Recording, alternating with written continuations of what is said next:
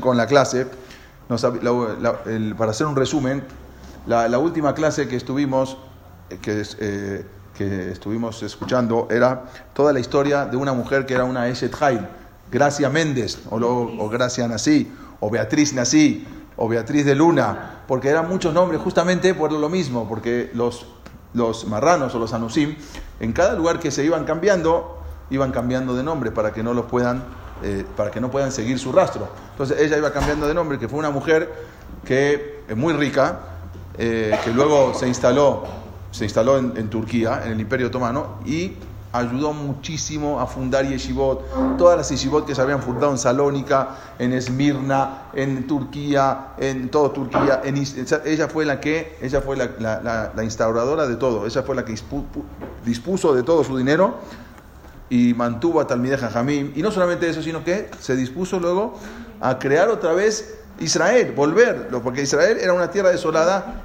que pertenecía al Imperio Otomano, y ella fue en el año 1500 70, cuando, un poquito antes, cuando ella manda, o sea, con el sultán, eh, y manda a crear prácticamente algo, le dieron una tierra que estaba inhabitada, ¿sí? que era toda la tierra de Tiberia, que no les interesaba a nadie, y ella toma esa tierra y empieza a traer a los Talmud Jamín. Y ahí llegaron el Shuhan Aruch, Rabbi Yosef el Arizal, y todo lo que después se quedaron, y todo lo que hoy en día tenemos en Israel, es porque ella empezó a otra vez eh, a llenar, a, habitar esos lugares. Y no solamente eso, sino que le dio trabajo, trajo ovejas para trasquilar, puso fábricas, porque no era solamente que, se, que llegue, sino que tengan también un trabajo. Fue algo impresionante, una Eshet Hail, que lloraron prácticamente todo el mundo cuando murió.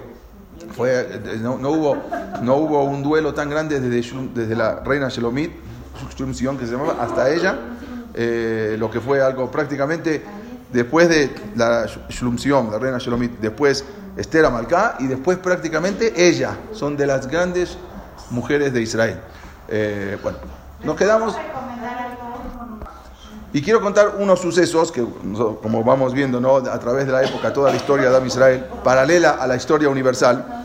Una eh, entonces, prácticamente nos habíamos quedado en la expulsión de los judíos de España. ¿Qué pasó con, o sea, dónde siguió la Torah? Porque estábamos viendo toda la continuidad de la Torah, como hicimos la vez pasada, un resumen, desde, desde el tiempo de Betamikdash hasta ahora España, que los expulsan de España.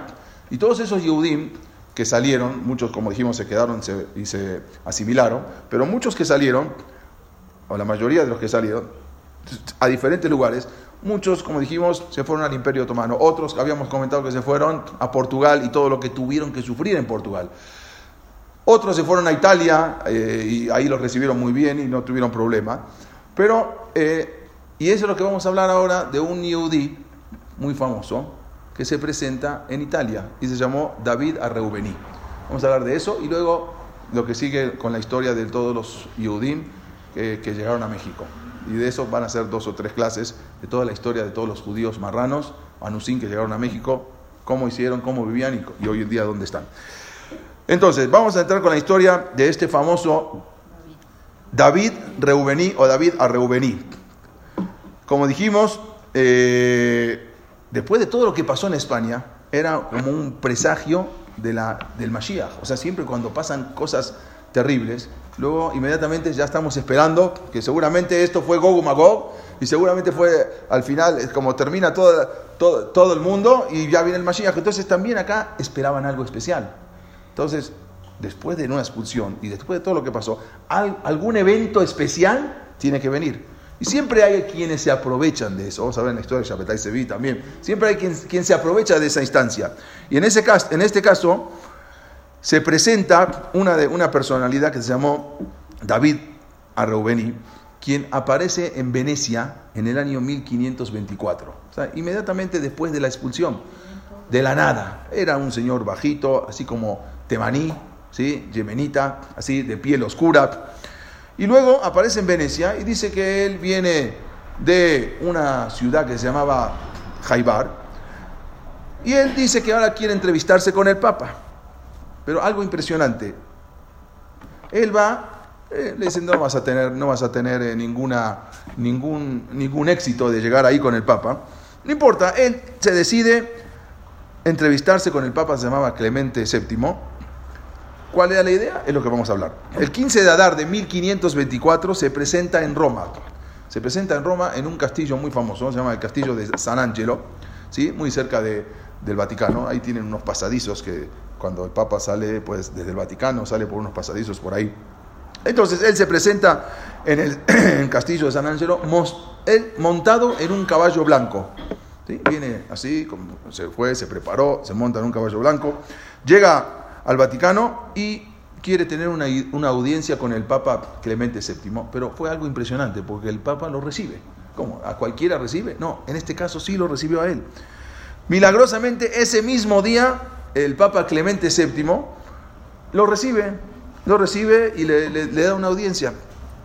Entonces, ¿quién es? Se presenta como él, dice que él es el embajador de la tribu de Reubén, que está perdida. Ustedes saben que había las 10 tribus, que fueron 10 tribus perdidas, solamente quedaron dos tribus, que somos nosotros, la tribu de Judá y la tribu de Benjamín. Había Eres Israel, tenía la parte norte, ¿sí? estaban las 10 tribus, la parte sur, que era Yerushalayim, Hebrón, toda la parte sur, eran las dos tribus. En un momento vino un rey que se llama Sanjerib, ¿sí? expulsó, se llevó a las 10 tribus, nunca más volvieron. Y son esas 10 tribus perdidas que hay, hay, hay una, una discusión, unas diferentes opiniones. Muy bien. Los Levín estaban por todos lados. Levín, como eran los que impartían la Torah, entonces ellos, ellos participaban en todos lados. Generalmente se dice, se dice que los Ashkenazim vienen de la tribu de Benjamín y los Sefaradim vienen de la tribu de Yehudá. Pero igual hay mucha mezcla también, no es, no es así, porque muchas veces se casa un Ashkenazí con Sefaradí eh, en diferentes generaciones y ya. Pero normalmente se dice que venían así.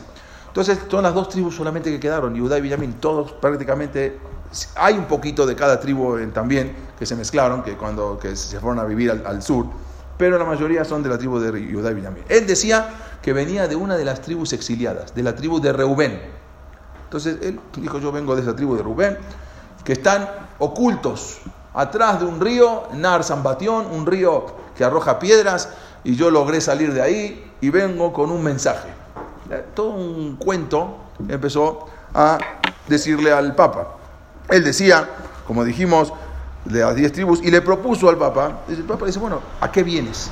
Dijo, vengo a hacer una alianza, una alianza entre las diez tribus perdidas y los cristianos. Bueno, ¿y qué quieres? Vengo a proponerle para conquistar el imperio otomano.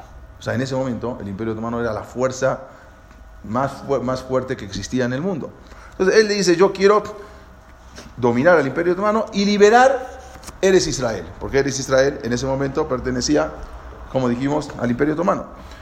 ¿Los diez tribus están en dónde? Él dijo, dijo, no, estaban atrás de un río, que es imposible accesar a ese río. ¿Pero en dónde? Eh, en, África, en... Eh, ah, no los turcos.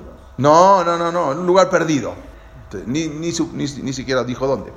Entonces, al Papa le pareció bien la idea. ¿Por qué? Porque sí había una enemistad muy grande entre los cristianos y los musulmanes. Entonces, bueno, si alguien viene y me presenta un proyecto para llegar contra los musulmanes, y él que dice que tiene unas fuerzas, eh, poderes mágicos y no sé qué, bueno, pues vamos a aprovechar. Entonces el Papa le pareció bien, pero le dijo, necesitamos eh, obtener el permiso, la aprobación de un rey, el rey Juan de Portugal. Este, esto que ven acá eh, es él, como se presenta acá, con, regresando a las 10 tribus. O sea, hay o sea, una, pintura de su momento como él proponía venir y regresar con las 10 tribus. O sea, regresar, eh, yo voy a traer a las 10 tribus y vamos a pelear esas 10 tribus junto con, el, con, con, los cristianos contra los musulmanes. El Papa Clemente le vendió la idea, se la vendió muy bien vendida. Entonces, le pareció bien, pero necesitamos, le dijo el Papa, necesitamos la ayuda de una de las potencias. Una de las potencias era, de las potencias era Portugal.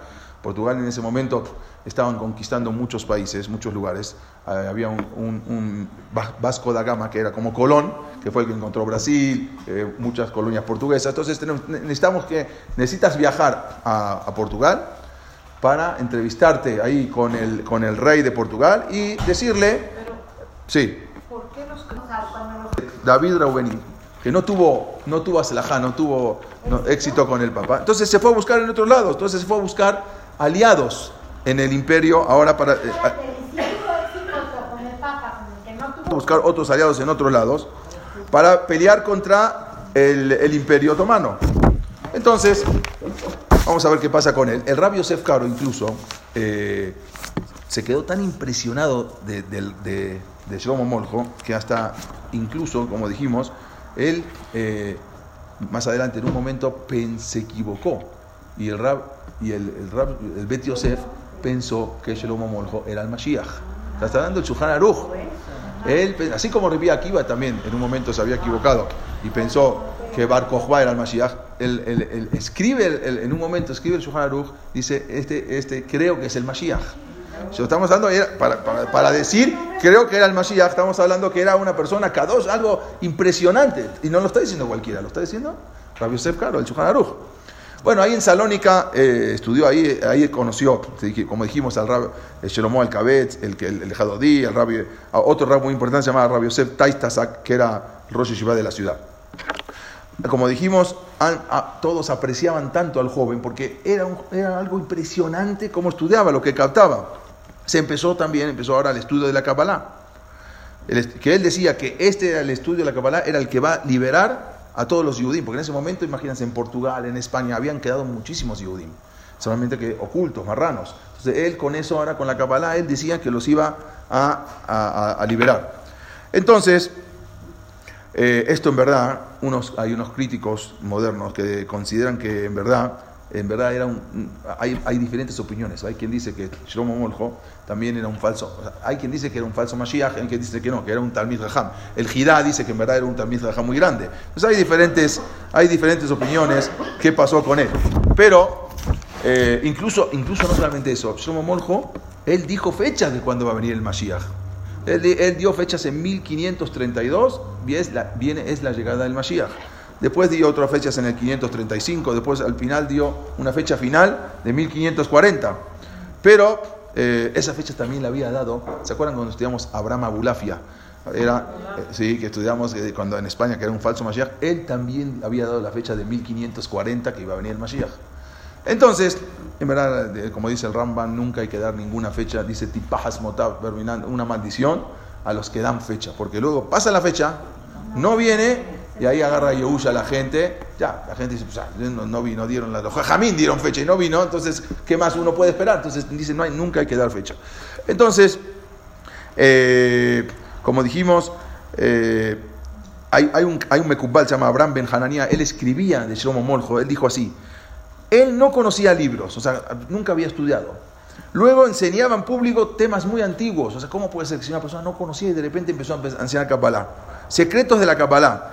Escribió en su libro algunas de sus palabras para quedar, o sea, todo lo que escribía era algo impresionante. Otro Mekubal decía así, encontramos anotado en los escritos reales imposibles de contradecir. O sea, los que escribía de Kabbalah es todo cierto. ¿Cómo, cómo con tanto espíritu, con tanta sabiduría? O sea, que llegó a ser un- una persona, un también muy grande. La única manera es que del Shammai le tuvieron que abrir los portones de la- de la sabiduría, porque no puede en tan poco tiempo una persona de la nada, a los 21 años, no sabía ni Aleph Bet y de repente se hizo un Talmid Jajam de la Kabbalah. Solamente hay un rab muy grande, que es el rab Jaim Vital, es el alumno del Arizal. Él escribe en su libro, en unos, dice así, hay un libro que se llama Sharek Kedusha. Dice que en verdad Shelomo Moljo se ocupó de la Kabbalah Maasit, la Kabbalah práctica, que nunca hay que hacer. Kabbalah. Hay dos tipos de Kabbalah. Una Kabbalah que es estudiar, otra es hacer o crear cosas. Y tengo las pruebas de que Rabbi Shelomo Moljo utilizó la Kabbalah práctica y por eso al final perdió su vida. Porque se metió en la Kabbalah Maasit. La Kabbalah Maasit es Kabbalah de hacer, de crear, de, de hacer maravillas. Eso, eh, sí, como Shapetai Sevi también lo hizo así. Por eso no hay que meterse en esas cosas. Ahora, ¿qué pasa? Eh, se empezó a correr ahora toda esta, esta información, la gente, la difusión de las noticias en Italia, y él empezó, eh, este, este eh, como dijimos, David Reubeni, como no tuvo éxito en Portugal, se fue a donde vuelve a Italia, porque en Italia él había tenido éxito, éxito con el Papa. Entonces vuelve, vuelve a Italia y empieza en las ciudades de Italia a, a dar conferencias y hablar. Era un Talmid Jajam muy grande también, eh, David Reubeni. Entonces, eh, no solamente eso, sino que él se encuentra ahora, se encu- David Rubén era un Jajam. Él decía que venía de las tribus perdidas, pero sí era un Jajam. Incluso él dijo varias alajot, que no voy a entrar en el tema, que los Jajamín no estuvieron de acuerdo con él. ¿eh? Era un Talmid Jajam muy grande. Claro, él sabía comprar a la gente, sí, compró al, al- Papa. Entonces, no solamente eso, sino que ahora empezó, empezaron, se juntaron los dos, porque él ahora se fue a Italia y se juntan los dos, se reencuentran de nuevo en Italia. David Reubení con Jeromo Moljo y empiezan a caminar y a hablar con la gente. A, convencer a la gente que ya viene el Mashiach. No solamente eso, una cosa increíble, él dio dio David, este, Shlomo Moljo, después volvieron ahora los dos con el Papa Clemente VII. O sea, ya ahora los recibe a los dos. Y fue algo impresionante. ¿Por qué? Porque Shlomo Moljo le dijo dos cosas. Le dijo, van a pasar dos cosas acá en Roma. Una va a ser una inundación terrible y la otra va a haber un gran terremoto en Portugal. Y exactamente lo dijo, fue el 8 de octubre de 1530 se, se desbordó el río Tíber y se inundó todo Roma. El Papa se quedó y ¿cómo puede ser? Y a los pocos meses, el 26 de enero de 1531, hubo un, un gran terremoto en Portugal que prácticamente acabó casi con Portugal. Cuando escucharon esto, dijeron, bueno, este, el Papa, se quedó impresionado. Él como que le predijo todo lo que iba a pasar. Entonces, ahí, ¿qué pasó? Ya la gente empezó a creer más. Todo el mundo empezó a seguirlos. Y fue una atracción tremenda que todo el mundo, como dijimos ya en Portugal, la gente otra vez empezó a... No les interesaba si los iban a matar, en España también, la gente empezó, todo, toda la gente oculta empieza ahora, pero con el riesgo que esto impone, porque abiertamente se empezaron a arriesgar, era, era- inmediatamente los iban a agarrar. Entonces, ¿Qué pasa con eso? Ellos ahora se dicen que tienen que ir a entrevistarse con el manda más. En ese momento, el manda más era Carlos V. ¿Se acuerdan que hablamos del chocolate Carlos V? Bueno, entonces, y él se presenta con su bandera. Entonces, él traía banderas. O sea, ya traían las banderas, insignias de toda. Esta es su firma y su bandera también de Shlomo Morjo. Entonces, tienen que presentarse ahora con quién? Con eh, Carlos V para convencerlo. Entonces, como ya no pudieron convencer a Portugal, vamos a convencer a Carlos V, que él era de España y de, y de Austria, austrohúngaro. Bueno, entonces se van hasta una, una ciudad que se llama Ratisbona para presentarse los dos ante Carlos V. ¿Y cuál era la propuesta? Obvio, Carlos V prácticamente había, él era el rey del mundo, menos del Imperio Otomano. Entonces, ¿qué más? Se presentan con ellos y le dicen, bueno, tenemos ahora una, para proponerte una guerra, con lo mismo que le, propusieron al, al- al Papa, nomás que el Papa no tenía su ejército. El Papa necesitaba de, otro rey para la conquista. Entonces, ellos se presentan, llegan ahora eh, con una, los recibe, tienen una larga charla, estos dos, Shlomo Moljo con David Rubení, una larga charla con, eh, en Regensburgo, en Alemania, se entrevistan con Carlos V y lo convence para hacer la campaña contra los turcos.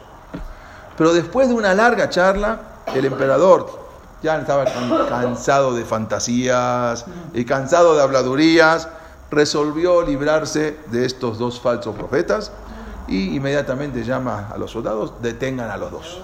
Y salen ahí los estos que iban ahora para proponerle pelear contra el imperio otomano, salen ahora los dos detenidos.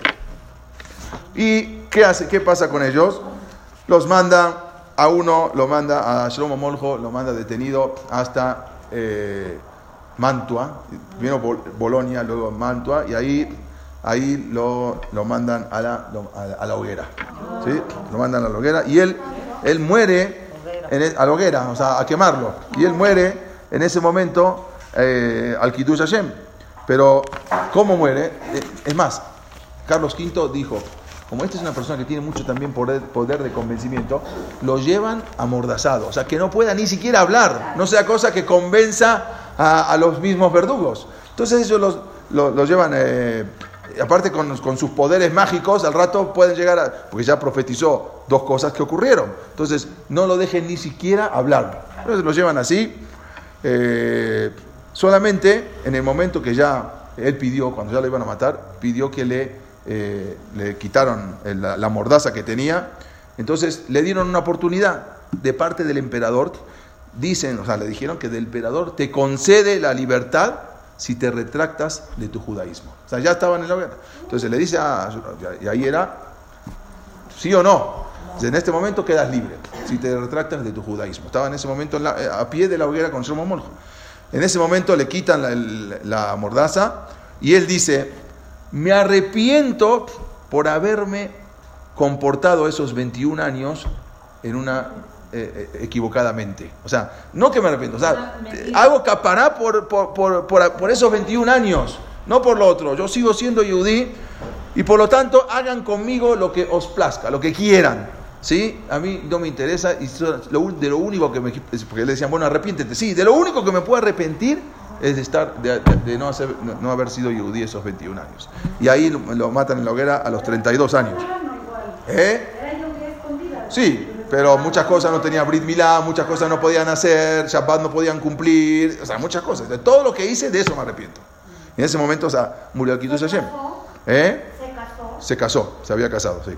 A los 32 años muere. Rabbi Yosef Caro, él escribe, el Rabbi Yosef Caro, miren lo que escribe el, el, Aruch, que él siempre, cuando, bueno, él hizo duelo, hizo Babelut, porque él siempre lo considera como un Mashiach, y había un amigo muy grande, un Talmid, y él siempre dice, que eh, escribe que él anhelaba, dice, su, su anhelo era siempre morir al Kiddush Hashem, como Shlomo Moljo. Siempre, así escribe el Shulchan Aruch, que él tuvo el sejud de el Shulchan Aruch dice, yo no tuve el sejud. Y Shlomo Moljo tuvo el sejud de morir al Kiddush Hashem. Incluso, como habíamos dicho, una de las banderas que él traía siempre, eh, todavía, o sea, eh, él, traía varias banderas. Una de las banderas llegó a un CNIS en Praga, el CNIS del Maral de Praga. Y ahí tenía, y, sí, y hasta hace poco tiempo la bandera de Shlomo Moljo estaba colgada ahí. Hoy en día se sacó y está en el Museo Judío de Praga. Eh, la bandera que cargaba Shlomo Moljo cuando iba de ciudad en ciudad. Luego, ¿qué pasó con, David eh, Reubení? David Reubení lo llevaron también detenido, pero a España. Lo llevan detenido a España, a una ciudad que se llama Badajoz, y ahí la Inquisición lo mete, lo juzga, lo mete en la cárcel, en el calabozo, y al final, en, mil en 1538, muere en el calabozo. No lo quemaron, pero murió ahí en el calabozo David Reubení. Quiere decir que en verdad, hasta la actualidad, ¿qué podemos decir? ¿Era un falso Mashiach? ¿Era un Saddik? ¿Qué era al final? Porque por un lado vemos que era un Talmid Jajam y un Saddik. Hasta tanto que el Shulchan lo admira. Pero por otro lado, decía, dio fechas y estoy del Mashiach y al final no vino. Entonces, hay Mahloket y en verdad sigue siendo todavía una figura en- enigmática. No sabemos qué. Si era un- murió bien. ¿Eh? No, no, también el otro que eh, Shlomo Mojo que murió, que murió al Kiddush Hashem, porque también él podía decir no y me, y- retracto y se salvaba, pero murió al Kiddush Hashem. Entonces, eh, un acto tan impresionante de entregarse al Kiddush Hashem. Pero por otro lado, había hecho falsas proclamas, eh, como se dice, mesiánicas, que dijo que va a venir el Mashiach, entonces intencionalmente o sin intención. Por lo tanto, hay más loca. Hay, hay- hoy día el Hidao, muchos también Jajam dicen que era un Talmid Jajam muy grande, que no era el momento de venir el Mashiach. Otros dicen que no, que era un embustero. Entonces, pero, sí, pero si era un Talmid Jajam muy grande y los libros lo, lo demuestran. Pero él, él fue convencido por David Reubení, que él decía que venía de otro lado, y al final no pasó nada. Entonces, eso fue otra de las decadencias de Am Israel. No, no vino de los diez tribus, pero él venía, dice, por eso dije al principio que era un temanita, venía del Yemen, o sea, de- de- de- en, en el Ye- Yemen, en África, y dijo que sí. No, pero tanto que sabía, ¿dónde lo estudió? Ah, bueno, ahí estudiaban, sí, sí, tenía su... Claro, claro, bueno, él nunca dijo, él dijo que venía de otro lado. Eso fue, eso fue la mentira que, eh, que- que- Y así fue que también mucha gente esperando la llegada del Mashiach y muchos marranos que habían, a, a- otras se habían eh, liberado, ¿sí? Y se habían eh, eh, abiertamente, ah, ya no tenían, no- ya no estaban ocultos, esos tuvieron que volver a ocultarse otra vez porque se dieron cuenta que no era lo que ellos esperaban. Esto era la vida, esto fue lo que pasó con, este, con estos personajes que son muy importantes en la historia de Shlomo Moljo y Diego Pires. Pero ahora, ahora quiero pasar a algo muy interesante, que qué pasó con esos judíos. Ya dijimos, unos se fueron a Italia, otros se fueron al Imperio Otomano, otros se fueron a, a Portugal, pero había muchos que aprovecharon a cruzar el charco, ¿sí? ¿Por qué? Porque Colón, a- eh, Colón, bueno, el charco es un poquito más grande, el océano. Colón justamente como dijimos, que no hay nada casualidad. Y cuando Hu cierra las puertas en un lugar, inmediatamente ya abre las puertas en otro lugar. Cuando se cerraron las puertas en, en, España, inmediatamente Hu hizo que Colón descubra América para que se abran las puertas en América. ¿Sí? Y entonces, el Imperio Otomano, aparte de donde, muchos lugares donde fueron, pero que haya también la posibilidad de la Torah, que no había, que había cero de Torah, no existía. Entonces muchos aprovechan, y como no había Inquisición, se van con Colón y más adelante se van con Hernán Cortés. Y de eso es lo que vamos a hablar ahora, qué pasó con, con Hernán. Bueno, Colón había venido, pero vino, a- no llegó a México. Colón nunca llegó a México. Llegó a Santo Domingo, a unas islas. Ya contamos toda la historia de Colón hace, hace unas clases, qué pasó, quién era.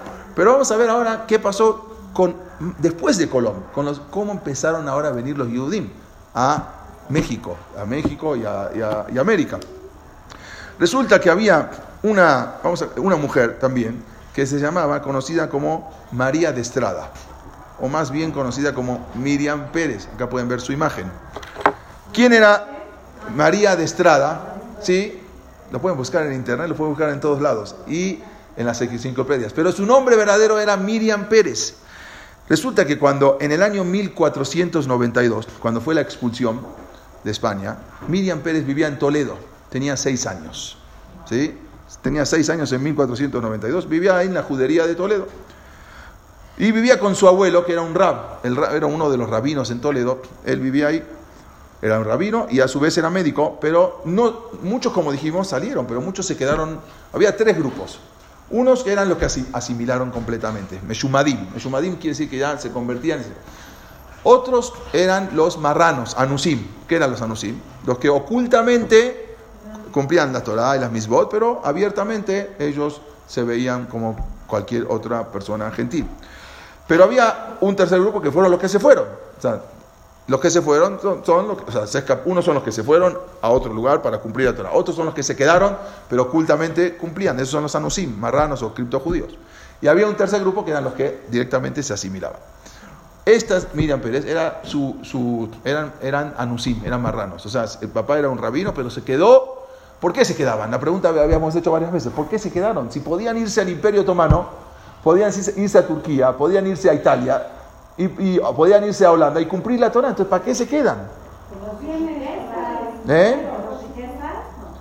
Bueno, pues también, pero Miriam Pérez eh, eh, se había quedado con su abuelo porque a, a su papá la Inquisición lo había detenido por marrano y lo había matado. Entonces, ellas, a, a- a su papá y a su mamá. Entonces ella se quedó viviendo con quién? Con su abuelito. Entonces, resulta que eh, los, los papás habían sido que en una hoguera en Sevilla, los mataron. Miriam ya tenía ocho años, ella sabía leer hebreo, castellano y latín. Ya vivía, obvio, como marrana. En, en 1494 resulta que la Inquisición ahora arresta a su abuelo. O sea, su abuelo era el único que tenía. Entonces, eh, porque estaban, tomaron la determinación de huir de España. Dijeron, ya, nos vamos. Se estaba escapando y lo agarran al abuelo agarra la Inquisición. Entonces, también la agarran a ella. En ese momento, cuando la Inquisición estaba agarrando a ella, aparece una gitana, ¿sí? Y empieza a gritar y le arrebata la niña a los inquisidores, alegando que era su nieta. Dice, no, esta es mi nieta. pa, pa". Se la saca a los inquisidores. Al abuelo se lo llevan. Y a esta, Miriam Pérez, se la, ella la salva, una gitana la salva. Entonces, eh, fue bautizada, le cambiaron el nombre, obvio, le pusieron María de Estrada. ¿Por qué? Porque donde la, donde la arrebató, se, había un, se llama el camino de Estrada, hay un camino, entonces le puso, le puso María, Miriam, María de Estrada. Y así se la conoció, ya nunca más se la, se la conoció como Miriam Pérez. Más adelante, eh, resulta que esta María fue delatada a la, a la Inquisición por la hija de, de la gitana. Un día se pelearon, entonces la hija de la gitana sabía quién era, fue y la delató a la Inquisición. Entonces la Inquisición, esto ocasionó que la apresaron y fue condenada eh, a muerte por un juez inquisidor. ¿Sí? Que a su vez, como la tuvo a su merced, se aprovechó de ella, ¿sí? abusó de ella el, inquisidor. Pero María, que no era de pocas pulgas, lo terminó matándolo. ¿Sí? Sí. Lo mata, ¿sí? Y, e intentó escapar. O sea, lo mató, y, se tra- trató de escapar. Pero la agarraron y fue, la metieron en el Alcázar de Toledo, ese todavía está en Toledo, es un, es un castillo, ahí en, la- las cárceles del Alcázar de Toledo, y de ahí fue torturada de manera brutal, no murió, la encerraron en el calabozo del Alcázar de Toledo por lo que hizo, por haber este, matado a, uno de los, de los secretarios del inquisidor. A raíz de este hecho, la condenaron a morir en la hoguera, ¿sí? Porque ¿cómo? Se mató. Ah, Pero ¿qué pasa? Pero su, ejeca- su ejecución en verdad fue aplazada. ¿Por qué? Porque llevaba en su vientre un producto de la violación. Entonces, no, eh, había, dijeron, "Te- te- necesitamos pri- primero que tenga, que tenga familia y después, no, no la podían matar de esa manera. O sea, la violó y quedó embarazada. Sin embargo, ella misma a los pocos meses abortó. Abortó y enterró el feto en- dentro de las cárceles. Ella, ella escribe así. Eh, y ahí que ella permaneció encerrada en condiciones infrahumanas. En su celda, también un ladrón, que estaba también ahí en la que se hacía pasar por una selecta familia, se llamaba nombre Guillermo Marín, también quiso abusar de ella. Era una mujer muy guapa. Ya la vieron acá, acá está su, su retrato de ella. Era una mujer guapa. Entonces, quiso abusar también de ella. Entonces, eh, este, este ladrón, y, ella también eh, nuevamente se de- se defiende y lo, y lo mata también, al ladrón. Se defiende y lo mata al ladrón. Era una sí, vamos a ver, vamos a ver a dónde, a dónde llegamos. Entonces, nuevamente fue acusada de muerte por haber matado a, Adón. Y esta vez ya no tenía ningún... eh, ni- se quiso abusar, ¿eh? no se abusó. O sea, la, la segunda vez se quiso abusar y ya no se dejó. Entonces, sin embargo, por una ordenanza de los reyes de España, que perdonaba a las mujeres sentenciadas con la condición de que se vayan al nuevo mundo. O sea, porque sabían que si van al nuevo mundo ya ahí ya no vuelven. ¿Quién va a ir? ¿Quién, ¿Qué mujer va a ir a pelear ahí contra, contra, la, gente- contra los indios? Entonces, era o la hoguera o la mandan al nuevo mundo. Entonces ella ya prefirió y se fue, eh, viajó, se fue al nuevo mundo y llegó, eh, se fue, fue absuelta. Entonces, sabían que la mayoría de las mujeres ya no volvían. Entonces, Baruch Hashem, esta María logró sobrevivir y llega hasta Santo Domingo, una de la isla de Santo Domingo. En esa isla de Santo Domingo, ¿quién era el gobernador? Una vez me preguntaron el, del hijo de Colón, Diego Colón. El era el gobernador Diego Colón, el hijo de Cristóbal Colón, que también era yudí. Entonces, ahí en Santo Domingo, la isla de Santo Domingo, ella llega a Santo Domingo. Allí, ella trabajó como enfermera y se casa con un anús, con otro marrano que se llamó Pedro Sánchez Farfán. Se casa con él y que a su vez este Pedro Sánchez era muy amigo de Hernán Cortés. Ahora vamos a ver cómo se une todo y cómo llegamos a México. Se casa, ella se casa con Pedro, con Pedro Sánchez Farfán, que era un Sánchez. Farfán era el nombre de Marrano, no, no- no sabemos cuál era el nombre oculto, ahora vamos a ver. Y luego que él era, Hernán, era amigo de Hernán Cortés. En 1520, Miriam, María de, Estrada, llega a México. Llegan a México con su esposo y con el conquistador Hernán Cortés. En 1520, Hernán Cortés fue el que llegó a México. Colón no había llegado a México. O sea, el conquistador Hernán Cortés fue el que, el que, llegó a México. Entonces, ella llega con él en 1520 con su esposo y con Hernán Cortés.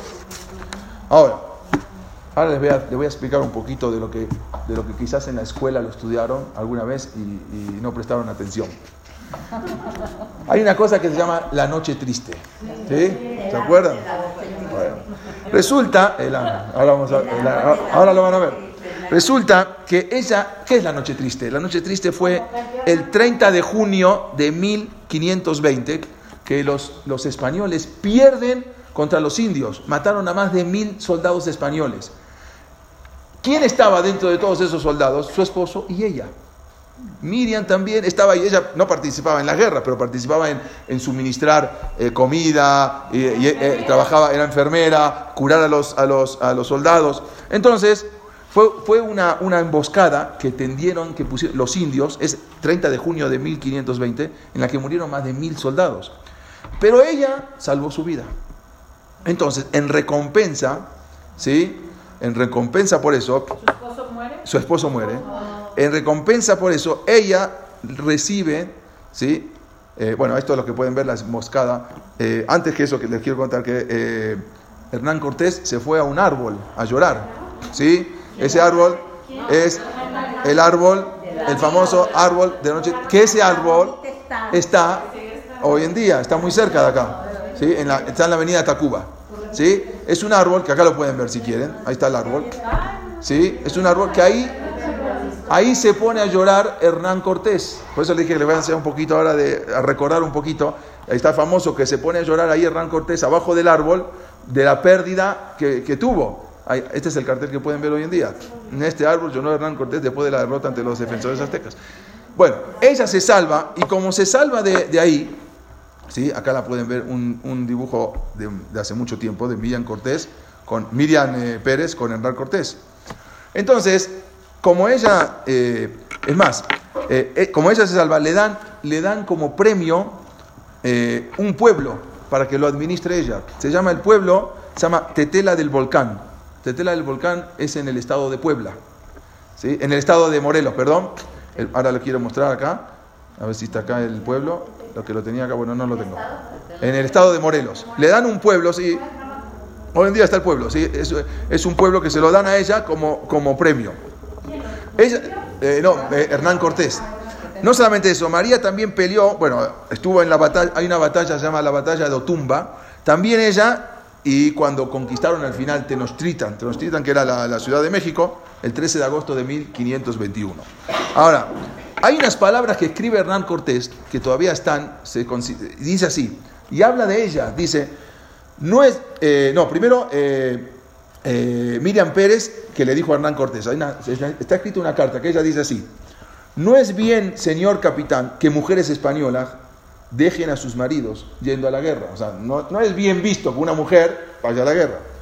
Donde ellos murieren, moriremos nosotras. O sea, así le dice ella a Hernán Cortés. Y es, es razón de que los indios entiendan, entiendan que somos tan valientes los españoles que hasta sus mujeres saben pelear. Así le manda una carta Miriam a Hernán Cortés. ¿Qué, qué- cómo, se expresó Hernán Cortés de ella? Dice así, donde asimismo se mostró valerosamente una señora llamada María de Estrada, haciendo maravillosos y azarenios con una espada, o sea, también era guerrera, peleando valerosamente con tanta furia y ánimo que excedía la fuerza de cualquier varón. Así se expresa Hernán Cortés de Miriam Pérez o María de Estrada. Luego, como dijimos que falleció el marido, ella se vuelve a casar con, no, Hernán Cortés no era judí, con uno que se llamaba Alonso Martín, que en verdad era un judío practicante, cuyo nombre verdadero era Alón. Nada más que se puso Alonso, pero su verdadero nombre era Alón. ¿Eh? Sí, un anus, un marrano. Con quien vivió ella hasta el, hasta el día de su muerte. ¿Sí? No, no, no, porque eh, había ocultos, ocultos, ocultos. Ella, como dijimos, aunque parezca increíble, Miriam Pérez o María de Estrada era una judía ortodoxa oculta y ella fue la fundadora de lo que hoy es la ciudad de Puebla. O sea, Puebla en sí, la ciudad de Puebla, busquen donde quieran. ¿Quién la fundó? En la ciudad de Puebla, María de Estrada, Miriam Pérez con su, con su marido. ¿Saben en Puebla que es una judía? Saben en todos lados. No solamente, ahora les voy a mostrar otra cosa más interesante.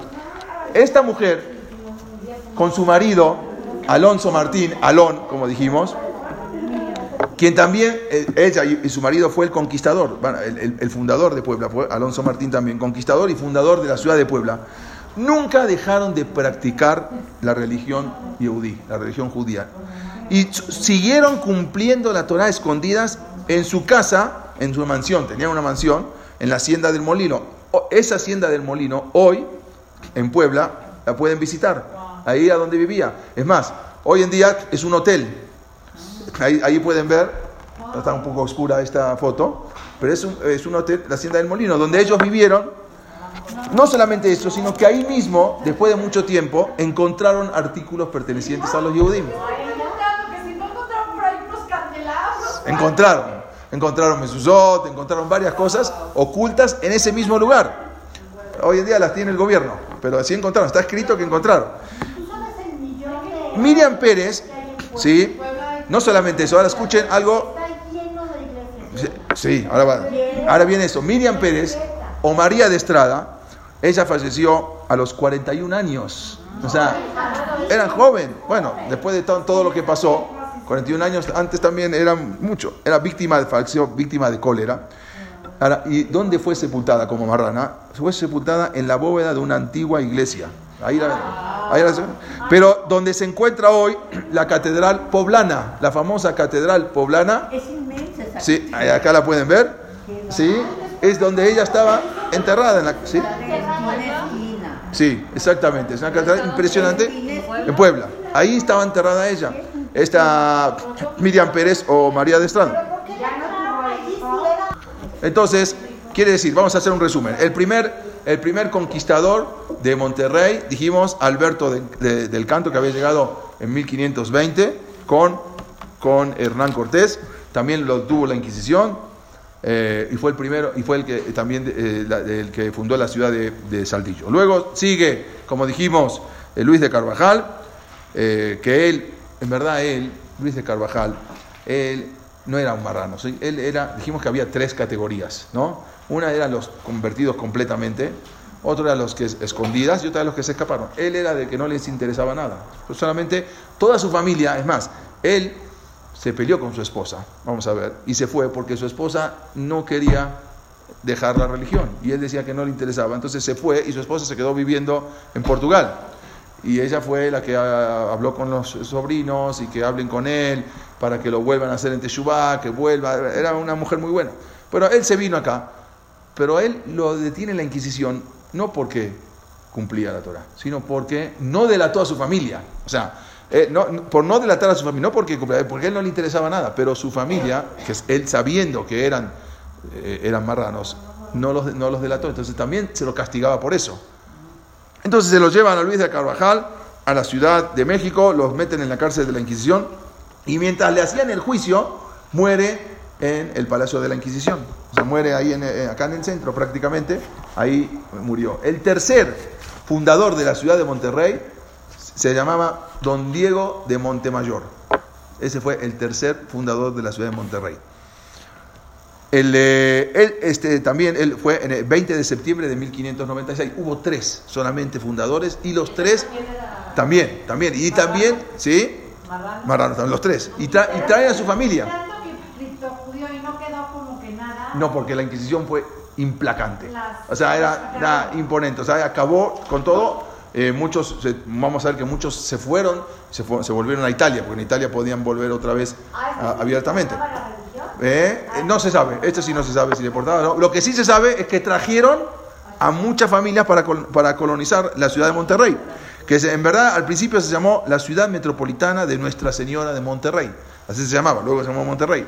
Se calcula que hoy en día, sí, y es un cálculo eh, bien basado por historiadores, no historiadores judíos, que más del 50% hoy en día de los habitantes de Monterrey son de orígenes criptojudíos. O sea, eh, más del 50%, porque todos los que trajeron para colonizar esa ciudad eran todos judíos.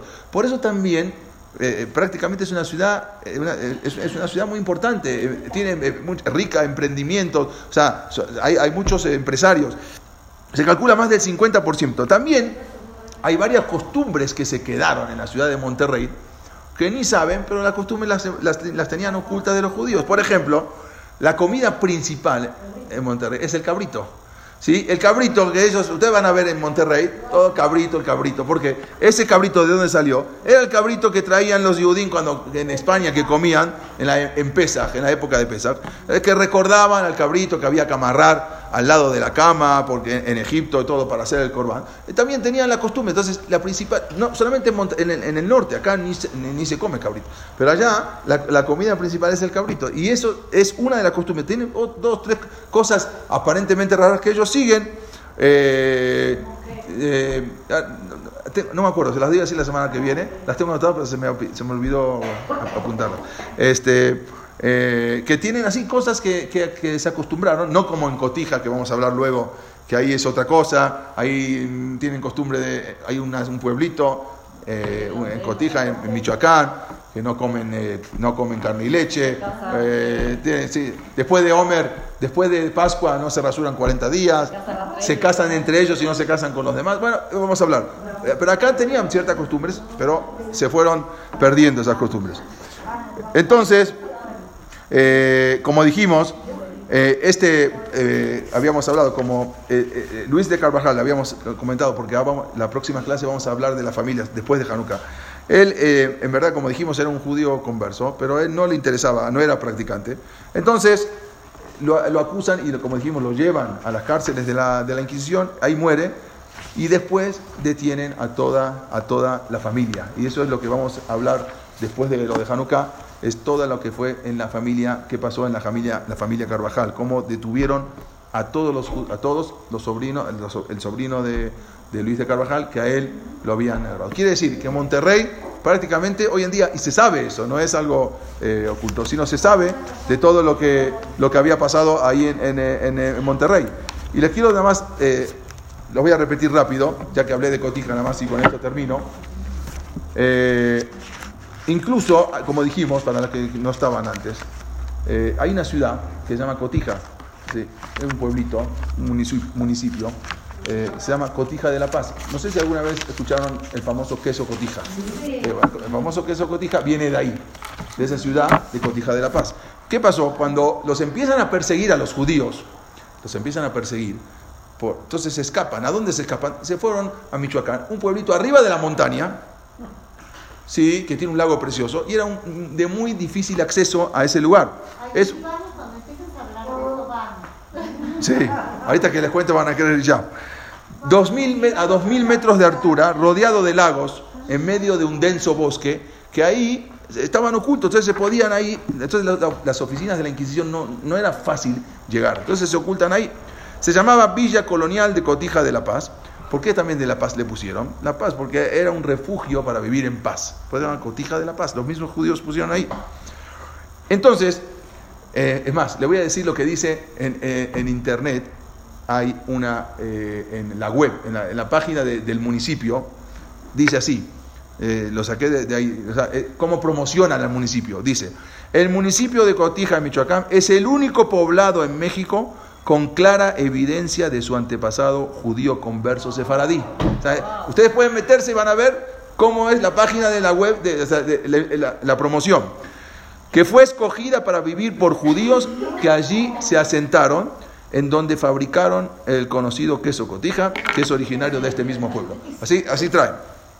¿Eh? No. Bueno, puede ser. Ahora, ¿qué? Vean ahí, ahora, sí. Los, los Yudim se asentaron ahí en principio del siglo, eh, del siglo XVIII, que es al principio de más o menos 1700. ¿sí? Venían huyendo de quién? De la Inquisición, porque buscaban, eh, o sea, ellos eh, buscaban establecerse en lugares pocos visibles, que no los puedan encontrar en esos lugares. Por eso era un escondite perfecto. Ahora, ¿qué pasa? Ahí cuenta, hay un, hay un escritor, un historiador, que él, él relata y dice, yo recuerdo, muchísima gente que vienen de Cotija saben de sus orígenes, saben los orígenes. Yo recuerdo, escribe el, historiador, como de niño, prácticamente los, nombres de los niños, los amiguitos de Abraham, uno se llamaba Isaac, otro se llamaba Jacobo, Esther, José, y evitaban comer carne con leche, aunque no sabían por qué lo hacían. O escribe el historiador. Yo no sé por qué, pero no, no, na- nadie decía por qué. Así tenían la tradición.